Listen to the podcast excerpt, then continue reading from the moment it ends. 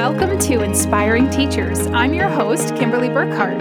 I'm an educator and mindset and life coach with over 20 years' experience in the field. If you want to reignite your passion for teaching, reignite your students' passion for learning, and create a classroom community where you and your students feel content and inspired, then this podcast is for you.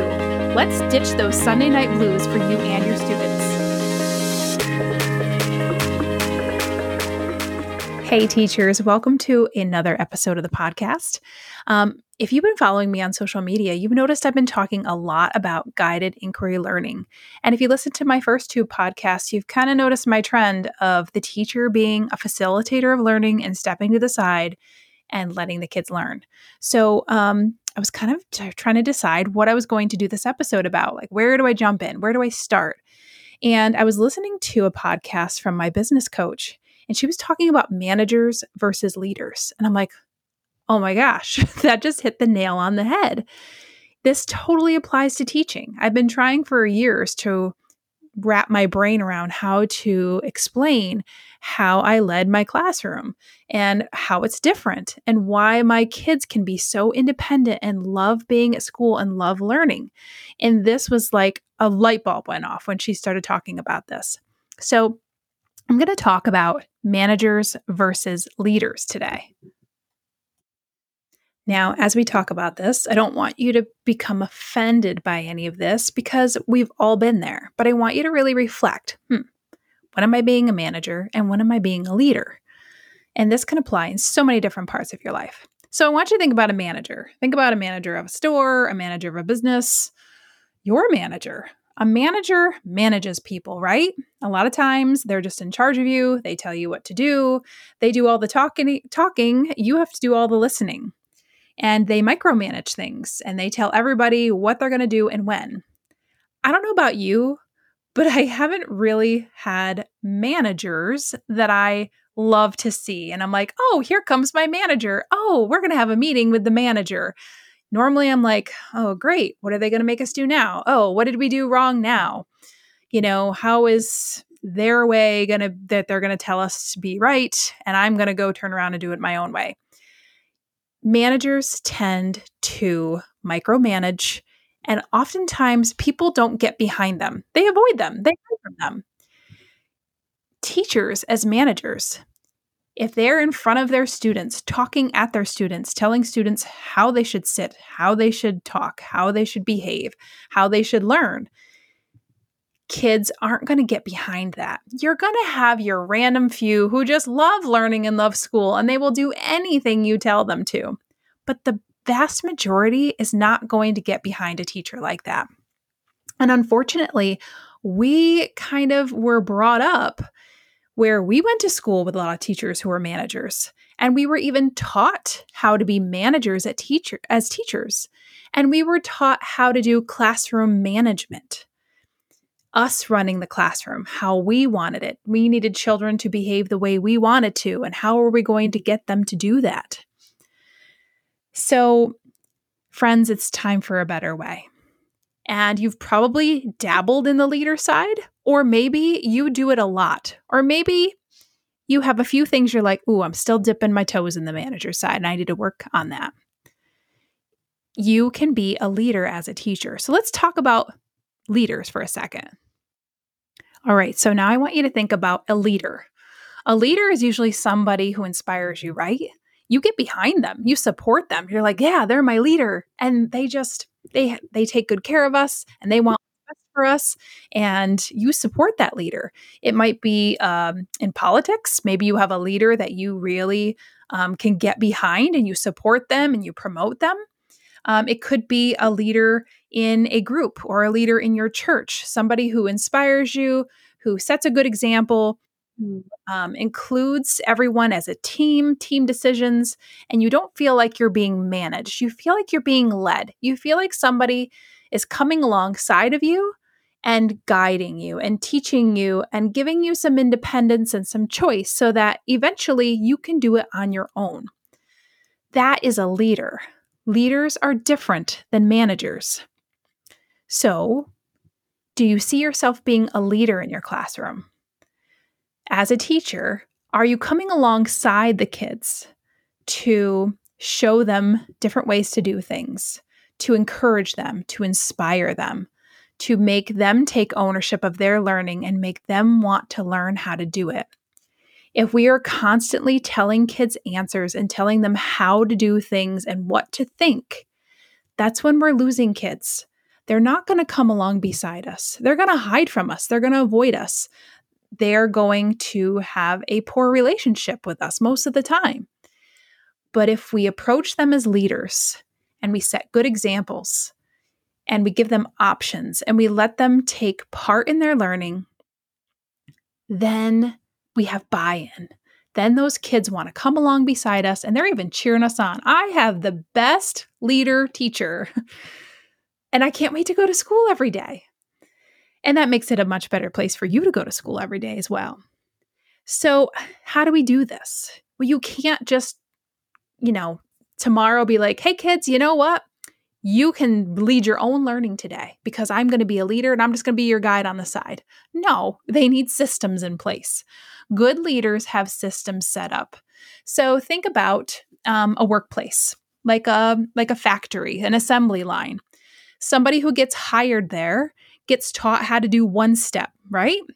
And then when they get really good at that, they can do it independently and then they might get promoted. Then someone has to step in and be a leader and show them how to do the next job until they get the hang of it and they have to step in. Oh, nope, you forgot to do this.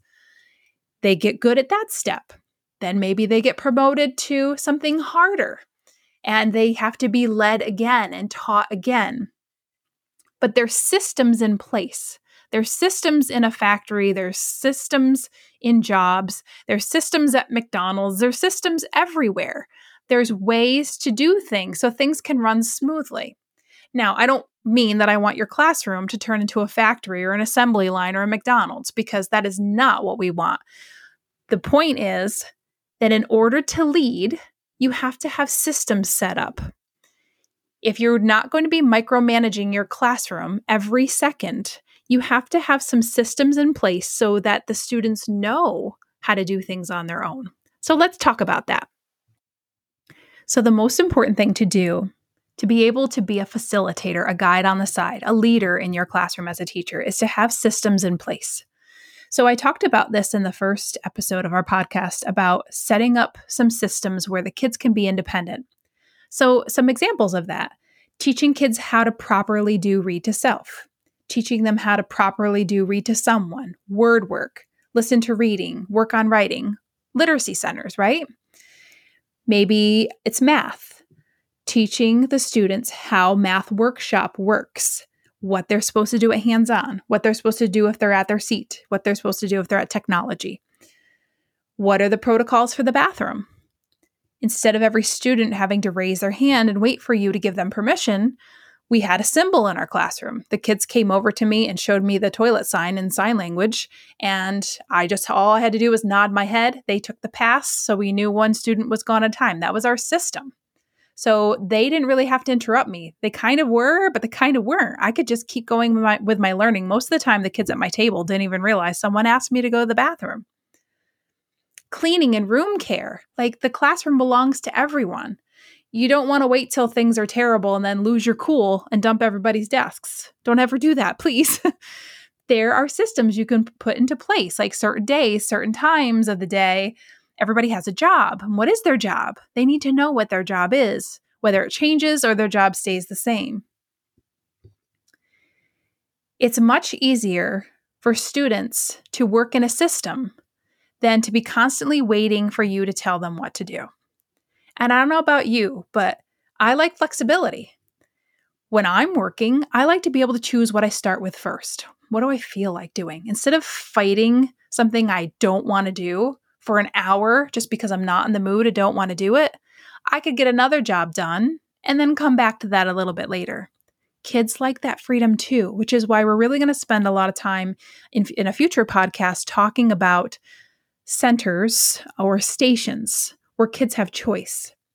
But you can't give them that choice until they have systems in place. Some other things to have in place in order to for this to be effect, uh, in order for this to be effective is roles. So like jobs. What are their jobs in the classroom? What are their responsibilities? Some kids should have the same responsibilities, like everyone's in charge of taking care of their pencils and keeping their bucket neat or their desk neat. Are there certain jobs that certain kids have, like cleaning the floors, organizing the classroom library, things like that? Does it rotate? Does the same person have the job for a month or all year long? But it gets a little deeper than that. Classroom rules and expectations. Did you do those together? Did you create the rules and the expectations? Do the students know exactly what those expectations are? You should spend a lot of time in the beginning of the year talking about those. And then, what happens if those rules are broken? What are the rewards? What are the consequences? What are the steps? So that the kids know exactly what will happen. And then for group work, which is what we're really going to be digging into here soon when we get into um, guided inquiry based learning or inquiry based learning, excuse me, um, jobs. When students are working in a group, what is the system of group work? How do you do that? Well, there's roles. There's a manager.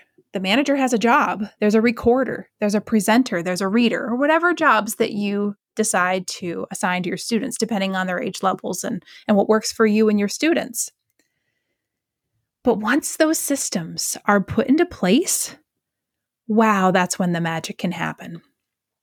And I'm telling you, you can't throw those systems all into place in one day and expect the students to work independently and you to be able to go work with a group. This takes time. The younger the students, the longer it's going to take. Or sometimes even the older the students and the worse habits that they already have, that can take a little while too.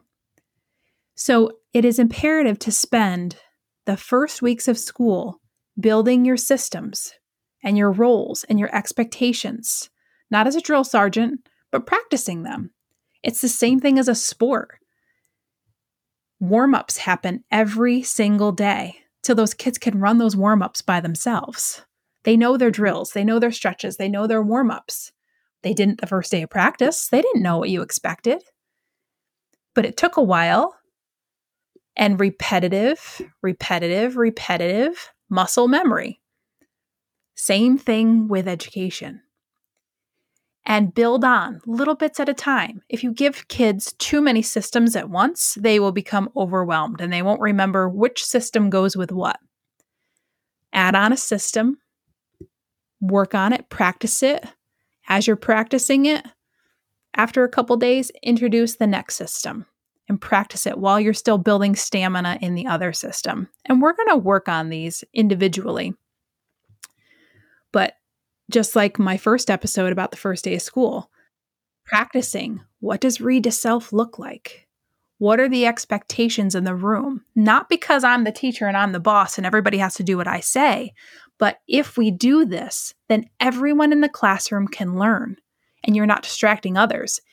And the student can learn at the same time.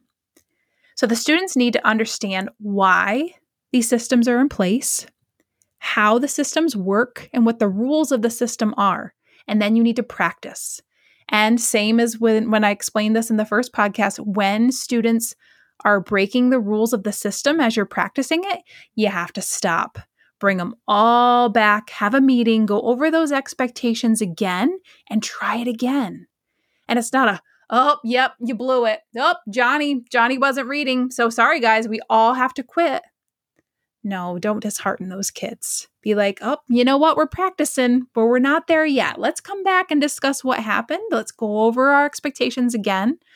And if there's time, you try it that day right away so that they can reinforce the, the positive behaviors and, and overcome the negative behaviors.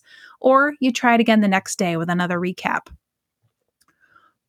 So, when you are a leader, you are teaching your students systems. You are teaching them expectations. You are teaching them roles, not as a drill sergeant, but as a you are the leader of the pack. You are the coach of the team.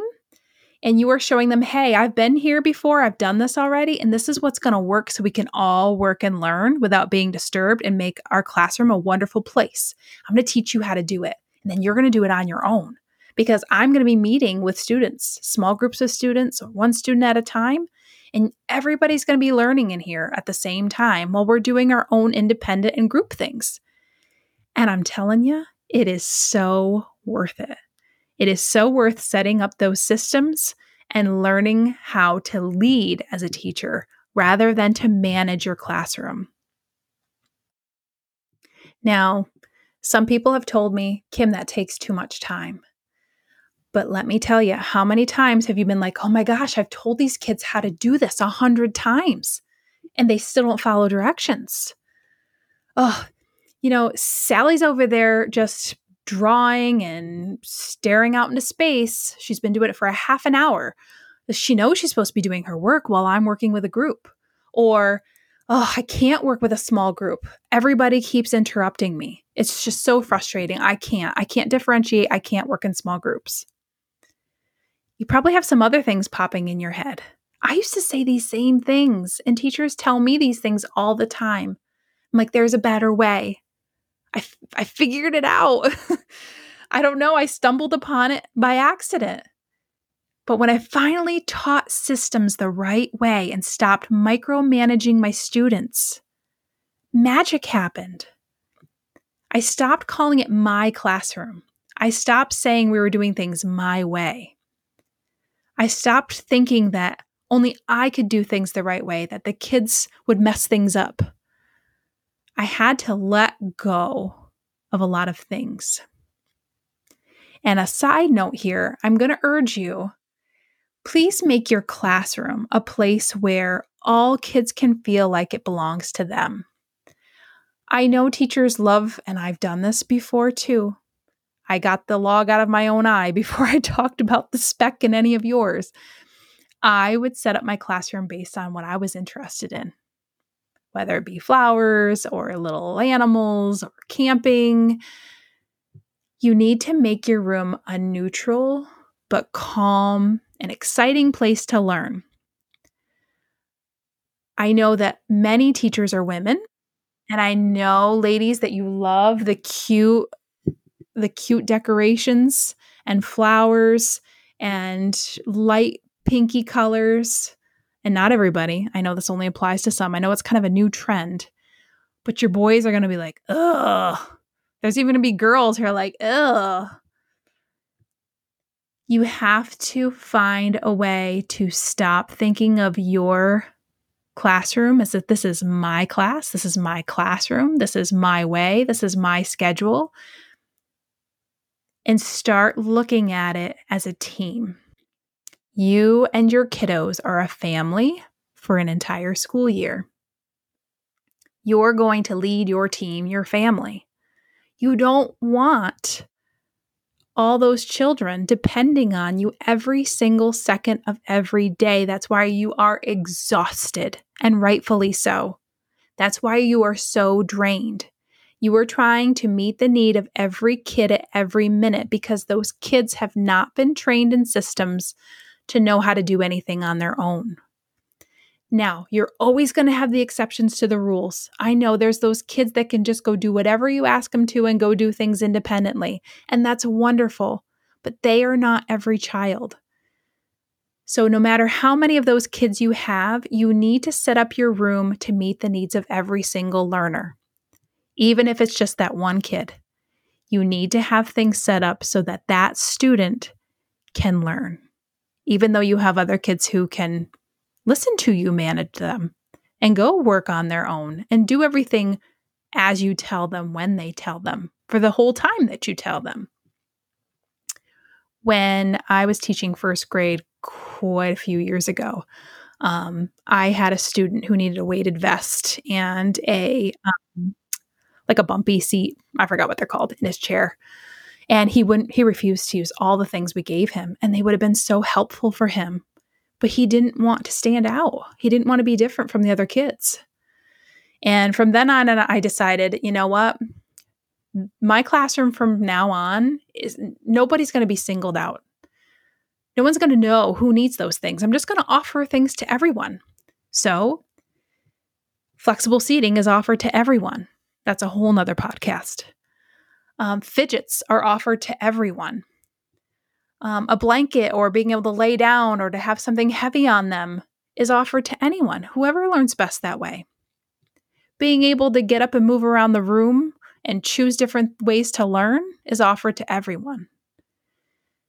No one feels singled out, therefore, kids will accept the things that work for them because they don't feel like they're different for taking them because anybody in the class can do it. But I'm getting off on a tangent. So, to close up, I want you to really reflect and think because I was not always a leader. I was a manager for a long time. Then I dipped my toes in the leadership a little bit. And then I got a little taste of, wow, this is working better than everything else I'm doing. And then I tried to get more and more leadership. I know COVID set us spiraling backwards. Um, it took a while to get back from that. But we're in a place now where we can do this. And you don't have to start the year over. You can start fresh today. So take some time and reflect. Where in your classroom are you being a manager? Where in your classroom are you being a leader? Some kids that aren't connecting with you, aren't really learning, don't seem like they're they're with you, don't seem like they're invested in their learning. Are they getting behind you as a leader? Are you showing them that you're the guide on the side and teaching them how to run their own learning? Or are you micromanaging them? So don't be disheartened, don't be overwhelmed. What I'm really going to be focusing a lot in this podcast are lots of different ways that you can set up systems, you can set up roles, you can set up expectations so that those kids they could run that class without you there, really. Like substitutes, I'm just like, hey, this is the schedule. The kids know what to do. Just please make sure that they're doing it. And you're going to see such wonderful, wonderful effects from this. So it's not, Rome was not built in a day. Just be cognizant of it for now. And I will have lots more stuff coming with some tips on how you can make the transition from a manager to a leader or how you can even become a better leader as a teacher. That wraps up today's episode. Remember, if you love today's show, I'd love for you to give a review, give it a like, and share it with someone who needs it. If you want to learn more, you can follow me on Facebook, Teachers Inspiring Teachers, and I will have more info coming soon with a amazing website and some courses that you can take. I can't wait to share it with you all. Thanks for joining me.